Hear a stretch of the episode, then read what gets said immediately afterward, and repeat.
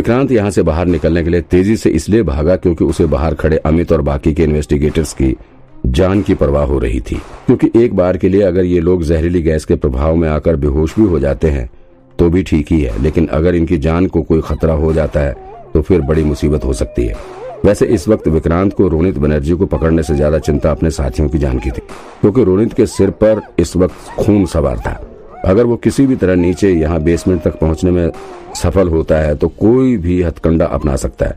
हो सकता है कि वो नीचे बेसमेंट में आग भी लगा दे। और अगर उसने ऐसा कुछ कर दिया तो फिर विक्रांत के साथ ही यहाँ मौजूद बाकी लोगों की भी जान को खतरा हो सकता है। वैसे भी विक्रांत के पास अदृश्य शक्ति का दिया हुआ बुलेट प्रूफ जैकेट भी था। ऐसे में उसे रोनित की गोलियों से डरने की कोई ज़रूरत नहीं थी। तड़ाक तड़ाक ऊपर से रोनित लगातार गोलियाँ बरसा रहा था। ये सारी गोलियाँ वो बिना कुछ देखे समझे नीचे अंधेरे में चला रहा था। ज़ाहिर है वो ऊंचाई पर खड़ा हुआ था। तो उसके लिए नीचे खड़े दुश्मन पर गोलियाँ चलाना आसान था। लेकिन उसे ये नहीं पता था कि उसका सामना जादुई ताकत वाले विक्रांत सक्सेना के साथ है। विक्रांत तेज़ी से ऊपर की तरफ़ भागता हुआ जाने लगा। चार या छह स्टेप चढ़ने के बाद रोनित को विक्रांत साफ़ साफ़ नज़र आने लगा। अब वो विक्रांत के ऊपर निशाना लगाते हुए गोली चलाने लग गया। लेकिन विक्रांत बिना किसी चीज़ की परवाह किए बड़ी ही फुर्ती के साथ उसकी तरफ़ बढ़ा चला जा रहा था। इस बीच विक्रांत के शरीर पर एक दो गोली लगी भी थी, लेकिन फिर भी उसे कुछ फ़र्क नहीं पड़ा। रोनित ये देखकर आश्चर्य में पड़ गया। उसे समझ नहीं आ रहा था कि आखिर इसके ऊपर गोली असर क्यों नहीं कर रही है। कुछ ही सेकंड में विक्रांत ठीक उसके सामने आकर खड़ा हो गया। अभी भी रोनित उसके ऊपर लगातार गोलियाँ बरसा रहा था, लेकिन विक्रांत के ऊपर कोई असर नहीं। रोनित के बिल्कुल सामने पहुँचने के बाद विक्रांत ने अपनी गन से रोनित की जांगों पर निशाना लगाते हुए शूट कर दिया। रोनित दर्द के मारे चीख उठा और फिर तुरंत ही ज़मीन पर धराशायी हो गया। विक्रांत ने अपनी गन अंदर कबर में रखी और फिर उसने एक जोरदार पंच रोनित के मुँह के ऊपर जड़ दिया। इस वक्त रोनित ने अपने चेहरे पर मास्क लगा रखा था। पंच पड़ते उसके चेहरे का मास्क उतरकर बाहर हो गया। अब विक्रांत ने रोनित का चेहरा ध्यान से देखा। अभी भी रोनित के हौसले पस्त नहीं हुए थे। उसके चेहरे से खून आना शुरू हो गया था, लेकिन फिर भी वो विक्रांत के ऊपर गोली चलाने से बाज नहीं आ रहा था। उसने ज़मीन पर घायल पड़े पड़े विक्रांत के ऊपर बंदूक तान दिया। अब तो विक्रांत का पारा हाई हो चुका था। उसने रोनित के कंधे पर अपना लात टिकाते हुए उसके हाथ से बंदूक छीन लिया। इसके बाद वो रोनित की छाती पर चढ़कर बैठ गया और फिर उसके मुँह पर जोरदार घूसों से प्रहार करना शुरू कर दिया। लगातार 40 सेकंड तक रोनित के मुँह पर जड़े घूसे जड़ने के बाद विक्रांत ने गहरी सांस छोड़ी। अब तक तो रोनित बिल्कुल बेहोशी की हालत में आ चुका था। उसके नाक और मुँह से काफ़ी खून आना शुरू हो गया था।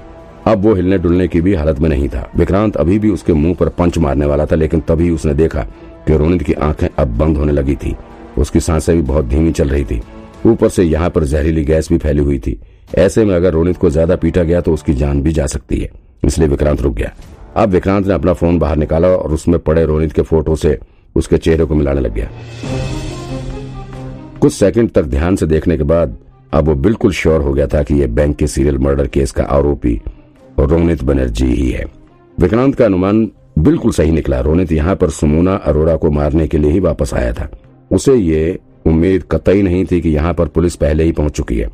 ऐसे में जब उसने पुलिस को यहाँ पर पहुँचे हुए देखा तो वो पुलिस से भी लड़ बैठा, ताकि वो कैसे भी करके सुमोना को मारकर अपना बदला पूरा कर सके। सच में रोनित अपने बदले की आग में पागल हो चुका था। उसे अपनी जान की भी परवाह नहीं थी। रोनित बिल्कुल बेहोशी की हालत में था, लेकिन फिर भी वो इस बात से हैरान था कि आखिर विक्रांत के ऊपर जहरीली गैस का कोई असर क्यों नहीं हुआ, जबकि उसने कोई फेस मास्क भी नहीं लगा रखा है। ये कैसे हो सकता है? ये नहीं हो सकता। रोनित अपने होठों को हल्का हल्का चलाते हुए बड़बड़ा रहा था, उसके बाद वो बिल्कुल बेहोश हो गया। विक्रांत ने तुरंत अपनी हथकड़ी निकाली और रोनित के दोनों हाथों को पीछे करके बाँध दिया। जब विक्रांत उसे हथकड़ी पहना रहा था, तभी उसकी नज़र रोनित की जांगों पर पड़ी। वहाँ पर गोली लगने के कारण काफ़ी ज़्यादा मात्रा में खून बह रहा था। अगर इसी तरह से थोड़ी देर तक खून बहता रहा तो फिर रोनित की मौत भी हो सकती थी।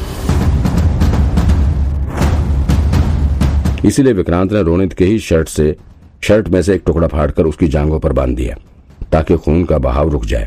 इसके बाद वो उठकर आसपास नज़र दौड़ाने लगा। उसे यहाँ कोई भी इन्वेस्टिगेटर्स नज़र नहीं आ रहा था। तभी उसकी नज़र गैरेज के बाई तरफ़ झाड़ियों के बीच में पड़े अमित और बाकी के दो इन्वेस्टिगेटर्स पर पड़ी। गनीमत यह थी कि ये दोनों सिर्फ़ बेहोश पड़े थे। रोनित ने इनके ऊपर सिर्फ़ जहरीली गैस ही छोड़ी थी। तभी विक्रांत के अंदर बेसमेंट में पड़े अपने साथियों का ख्याल भी आ गया। उसने तुरंत ही अपने वॉकी टॉकी को निकालकर उन लोगों को मैसेज देने का सोचा, लेकिन वहाँ से कोई रिप्लाई नहीं आया। ना तो राजीव ने कोई रिस्पॉन्स दिया और ना ही देव की तरफ़ से कोई रिस्पॉन्स आया। फिर विक्रांत तेज़ी से बेसमेंट की तरफ़ भागा। वहाँ नीचे उतरकर उसने देखा कि ये सब लोग भी बेहोश पड़े हुए थे। यहाँ तक विक्रांत का शेरलॉक होम्स भी इस वक्त बेहोशी की हालत में ही पड़ा हुआ था। थैंक गॉड, विक्रांत मनी मन अदृश्य शक्ति को शुक्रिया कहने लगा। अगर आज उसके पास अदृश्य शक्ति का दिया हुआ बुलेट प्रूफ जैकेट ना होता और सांस लेने का सिस्टम ना होता तो इन्हीं लोगों की तरह वो भी बेहोश पड़ा होता, या फिर उसकी जान भी जा सकती थी और फिर रोनित ने यहाँ पहुंचकर सुमोना का मर्डर भी कर दिया होता। विक्रांत नीचे पहुंचकर उस कमरे में गया जहाँ पर ये लोग बेहोश पड़े थे। अब विक्रांत को समझ नहीं आ रहा था कि पहले क्या करे।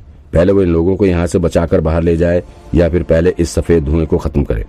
कुछ पल सोचने के बाद विक्रांत ने पहले उस सफ़ेद धुएँ वाली बोतल को बाहर फेंकने का निर्णय लिया। उसने अपने हाथ में उस बोतल को उठा लिया और फिर बेसमेंट से बाहर निकालने के लिए सीढ़ी की तरफ़ बढ़ने लगा। अभी विक्रांत एक दो सीढ़ी चढ़ाई था कि उसे बाहर से किसी की आवाज़ सुनाई पड़ी। विक्रांत ने अपनी चाल धीमी कर ली और फिर धीरे धीरे ऊपर बढ़ते हुए बाहर देखने की कोशिश करने लग गया। उसे दूर से तीन चार पुलिस वाले इस तरह बढ़ते हुए दिख रहे थे, लेकिन ये लोग डीएन नगर स्टेशन के नहीं थे, बल्कि स्पेशल टास्क टीम के ऑफिसर थे। उनके साथ स्पेशल टास्क टीम के हेड विनोद राय भी मौजूद थे। इन लोगों को देखकर विक्रांत वहीं सीढ़ी पर ही रुक गया। वो छुपकर इन लोगों की एक्टिविटी देखने लग गया। सर, ये देखिए, ये एक ऑफिसर ने टीम हेड विनोद राय की तरफ़ इशारा करते हुए कहा, सर, ये ये तो हे भगवान, ये तो रोनित बनर्जी है, और ये पुलिस वालों को क्या क्या हुआ है? अरे, ये तो इसको तो गोली लगी हुई है। एक ऑफिसर तब तक रोनित के पास पहुँच चुका था। उसने रोनित की जांग में लगी हुई गोली देख ली थी। और ये हथकड़ी, लग रहा है पुलिस वालों के साथ इसकी मुठभेड़ हुई है, लेकिन फिर हथकड़ी किसने पहना दी इसको? ये पुलिस वाले तो यहाँ बेहोश पड़े क्या हुआ यहाँ? वो समझ नहीं आ रहा। दूसरे ऑफिसर ने कहा, तुम लोग चुप करो। स्पेशल टास्क के हेड विनोद राय ने यहाँ आसपास अपनी नज़रें दौड़ाते हुए कहा, फटाफट इसको उठाकर अपनी गाड़ी के पास ले चलो और इसकी हथकड़ी निकालकर अपनी हथकड़ी पहनाओ। चलो फटाफट करो, विनोद ने कहा। तुम लोग जल्दी करो। तब तक मैं यहाँ सब सेटल करता हूँ। डीएन नगर स्टेशन वाले इन्वेस्टिगेटर्स भी जल्दी ही आ रहे होंगे। उनके आने से पहले फटाफट काम खत्म करो। सर, एक ऑफिसर ने विनोद तरफ़ हैरानी भरी नज़रों से देखते हुए कहा, हम लोग अपनी हथकड़ी लगा दे मतलब? ज़्यादा सवाल जवाब नहीं। जितना कह रहा हूँ, बस उतना ही करो, विनोद ने कहा। और एक बात सब लोग अपने दिमाग में बैठा लो। रोहित बनर्जी को हमने अरेस्ट किया है। कोई भी पूछे, यही बात बताना है। विनोद की बात सुनकर विक्रांत हंस पड़ा। कमाल का धूर्त आदमी है ये। जरा सी भी शर्म नहीं आ रही इसे। दूसरे की बोई फ़सल काटने चला आया सच में यार, दुनिया में बहुत कमीने लोग पड़े हैं। मनी मन विक्रांत सोचने लगा, इस साले को तो लाइन पर लाना ही पड़ेगा। विक्रांत कुछ तरकीब सोचने लगा, तभी उसके दिमाग में एक ज़बरदस्त आइडिया है। उसे नीचे सीढ़ी पर खड़े खड़े ही अपने हाथ में पकड़ा हुआ गैस का बोतल उठाकर बाहर फेंक दिया। ये बोतल सीधे ही वहाँ खड़े एक ऑफिसर के सिर पर जा लगा। ओ ये क्या? आराम से। उधर से देखो, उधर से आया है। उधर से आया ये। ये आवाज़ स्पेशल टास्क टीम के हेड विनोद राय की थी। इसके बाद किसी और की आवाज़ नहीं सुनाई पड़ी। बाहर बिल्कुल सन्नाटा छा चुका था।